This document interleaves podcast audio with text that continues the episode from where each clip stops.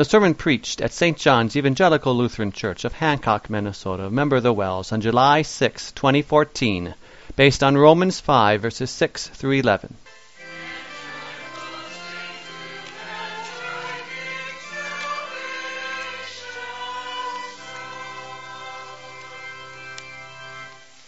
Please stand. Grace and peace to you from God our Father and our Lord and Savior Jesus Christ. Amen.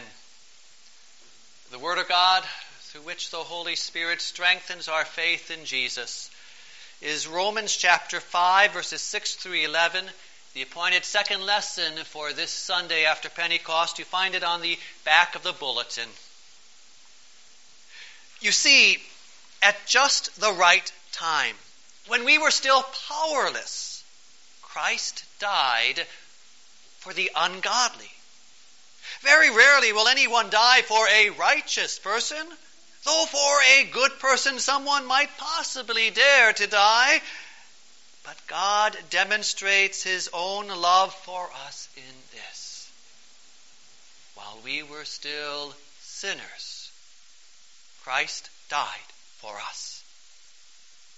Since we have now been justified by His blood, how much more shall we be saved from God's wrath through him?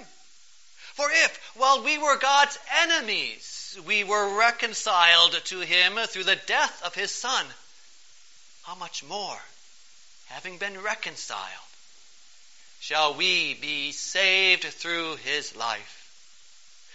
Not only is this so, but we also boast in God through our Lord Jesus Christ, through whom we have now received reconciliation. This is the word of our Lord. Please be seated. Dear friends in Christ, fellow saints in the kingdom of our Lord Jesus Christ, politicians like to talk about hope. Though, when you think about it, it usually doesn't even take a full term in office before our hopes in them are disappointed. We just celebrated the birthday of our country, July 4th. And then we not only looked back at the history of our nation, we also look forward with hopes for our country. Now, some of those hopes may actually turn out okay we also know that many of those hopes will disappoint. Hopes can be a, a slippery kind of thing, can't they? Politicians like hope because hope is for tomorrow. They want you to vote for them today based on what you hope they'll do tomorrow. But does tomorrow ever really get here? Hopes can string a person along with empty promises always waiting for something better, always disappointed in the end. And yet, a life without hope is dreary drudgery. Oh, to give up on hope might mean no more disappointments, but what a depressing life that would be. We need hope we don't need the kind of hope that comes from politicians' promises. Not even the hope that comes from our own dreams for our country, our community, or our family. We need the hope that does not disappoint. The hope that shines sure and certain no matter how dark tomorrow is. The hope that stands firm on the rock solid foundation that no storm can topple. And in the verse right before our text, the Apostle Paul speaks of this hope. He writes, Hope does not disappoint us. What a different kind of hope that is. What makes this hope so sure and certain? What is its rock solid foundation? Well, in that same verse, Paul tells us Hope does not disappoint us because God has poured out His love into our hearts. God's love for us. That's what makes hope sure, certain, and rock solid. And not just any kind of hope. God's love for us in Christ is what assures us of salvation. And what greater hope could there be? God's love assures us of salvation. But even as we think about that theme here today, that itself raises a question, doesn't it? How can we be sure of God's love? And that's what the text today answers for you and me. How can we be sure of God's love? Well, Paul directs our eyes back. He says, Look to when Christ died for you. That's the first part we want to look at here today. And then, seeing that, how could we doubt what God's love will do for us, no matter what may come in the future? That's the second part. And as we take to heart this Word of God before us, how the Holy Spirit works in us so that God's love assures us of our salvation. Part 1. Look at when Christ died for us. And the key phrase to focus on here are these five words Christ died for the ungodly. What a different kind of love that is, isn't it? How amazing that love is. So different from human love. Very rarely will anyone die for a law abiding citizen. Not, not, we're not talking about some ungodly person, but very rarely will someone die for a godly person, for a, a, a, a law abiding citizen, someone who is right in the eyes of the law, the, the righteous person referred to. And even when we hear news accounts of, of someone who died trying to rescue a stranger from a burning building or from drowning, if you think about it, they didn't go into that situation intending to die, did they? They were hoping to rescue this person and come out alive themselves. So, not, not to downplay the, the, their, their, their love and their heroics there, yet we see that, that that's not quite the same thing, is it? Now, maybe someone perhaps would intentionally lay down their life, would intentionally die for someone else if that person has been good to them, someone that they, they know well and are close to. And, and here we might think of a, a, a soldier throwing himself on a grenade, knowing he will die in order to save his body. But those are the highest examples of human love we might think of. But how much greater God's love is. Christ died for the ungodly. And that's what you and I were. Notice it doesn't say Christ died for those who would try to do better, or those who would do their duty eventually, or those who would someday come to faith. Christ died for the ungodly, those who had nothing good in them. And this really confronts you and me, doesn't it? Because there's a part of us that wants to imagine, okay, I wasn't perfect, but I wasn't ungodly, was I? I wasn't like a lot of those people out there. Think of those five words again Christ died for the ungodly. If we want to claim that we weren't so bad, then we're denying that Christ died for us. Because he died not for the good people, but for the ungodly. He died for you and me. What love! Notice the other words that Paul uses to describe what we were. He describes it as powerless. He describes us as sinners, as God's enemies.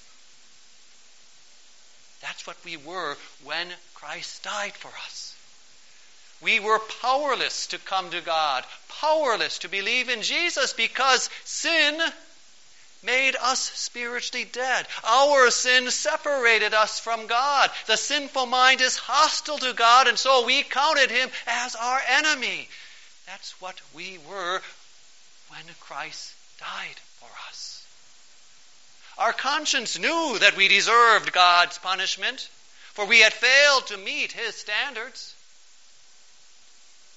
rather than own up. We wanted to hide our sinfulness. We wanted to hide in the darkness so that we could pretend that we weren't all that bad of a people. We did not want the light to expose us.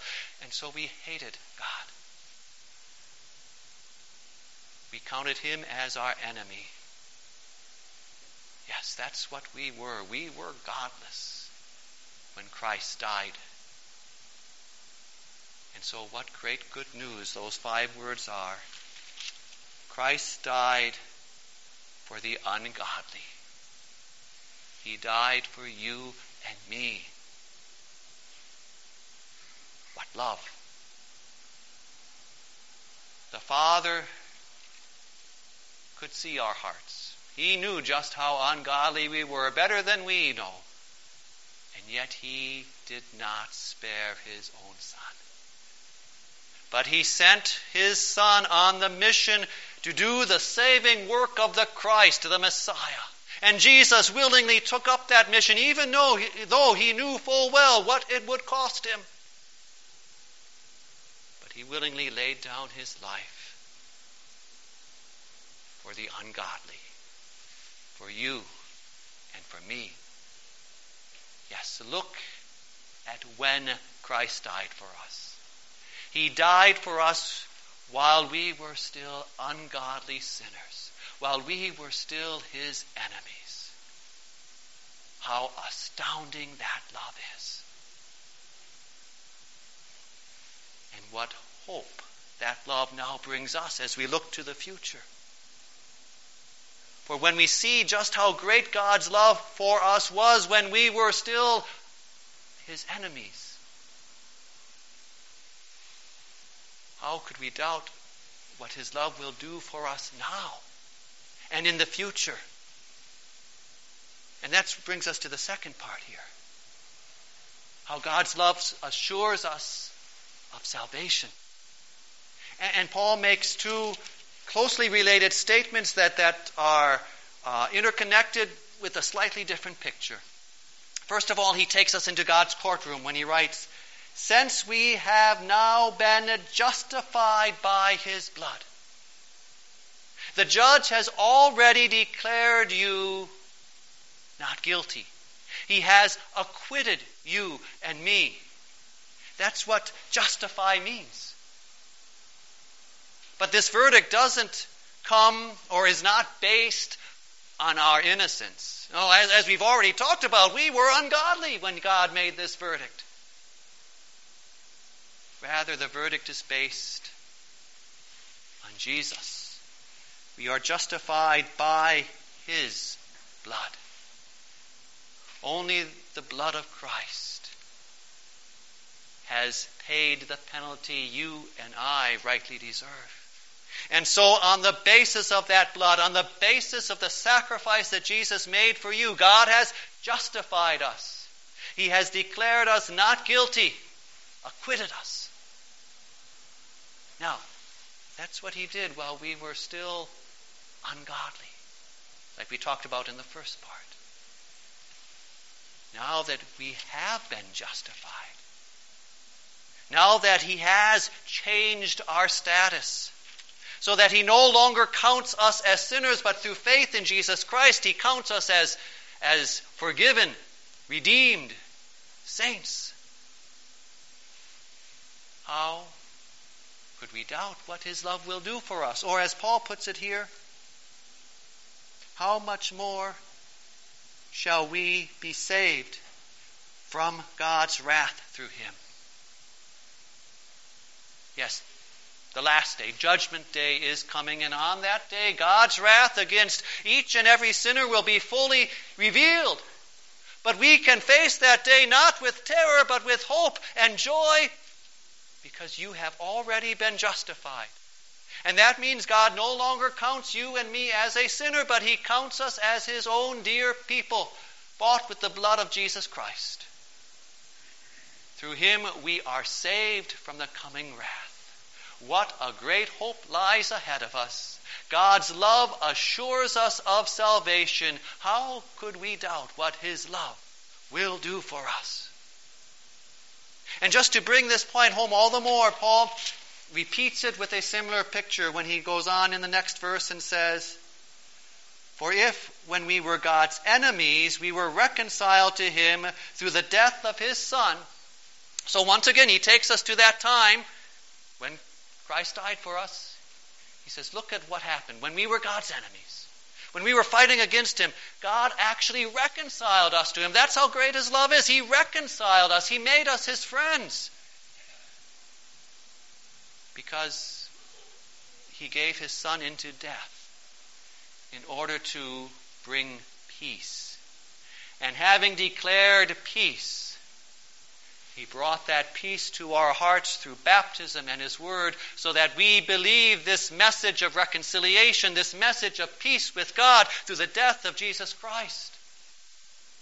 Yes, that's what He did while we were still His enemies. And so now, now that through faith in Jesus you are reconciled to God, now that you are His friend, and yes, even more than a friend, now that you are His reconciled child what won't the living Jesus do for us? So that no matter what may come, we know that our Savior lives, and we too will live with Him. For His life saves us. He will raise us from the dead just as He has risen from the dead. You see how Paul twice here makes that argument that, that, that, that uh, from, from the uh, greater to the lesser. Look at how great God's love was while we were still godless sinners, while we were still his enemies, he, he, he, he reconciled us, he justified us. How much more can't we count on his love? Now that we are justified, forgiven, reconciled children of God.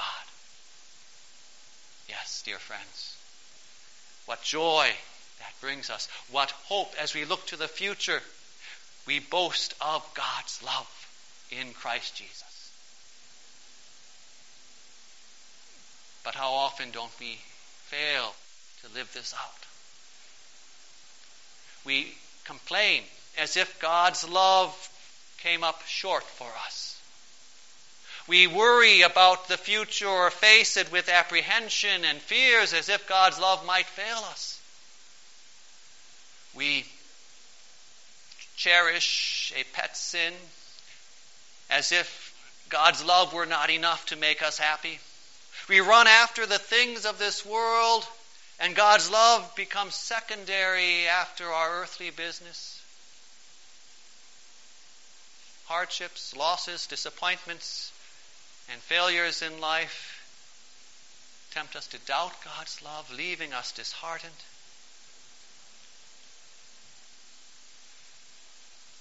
And what's the solution to that? Well, just as on July 4th we look back at the sacrifices our founding fathers and others through the years have made to secure and keep our freedom, look back at the sacrifice God's Son made for you, dear friends, and know God's great love. While we were still godless sinners, He died for you. Then that gives us all the more reason to look ahead with hope. The hope that is built on Jesus Christ, that sure and certain hope. Not the hope of politicians' promises, not the hope of our own dreams for a better tomorrow, but the hope of salvation in Christ Jesus, the hope of heaven and its glory. How could we doubt what God's love will do for us? As we cherish, treasure, and remember what His love has already done for us. God's love assures us of salvation. What hope that brings. Amen. Please stand.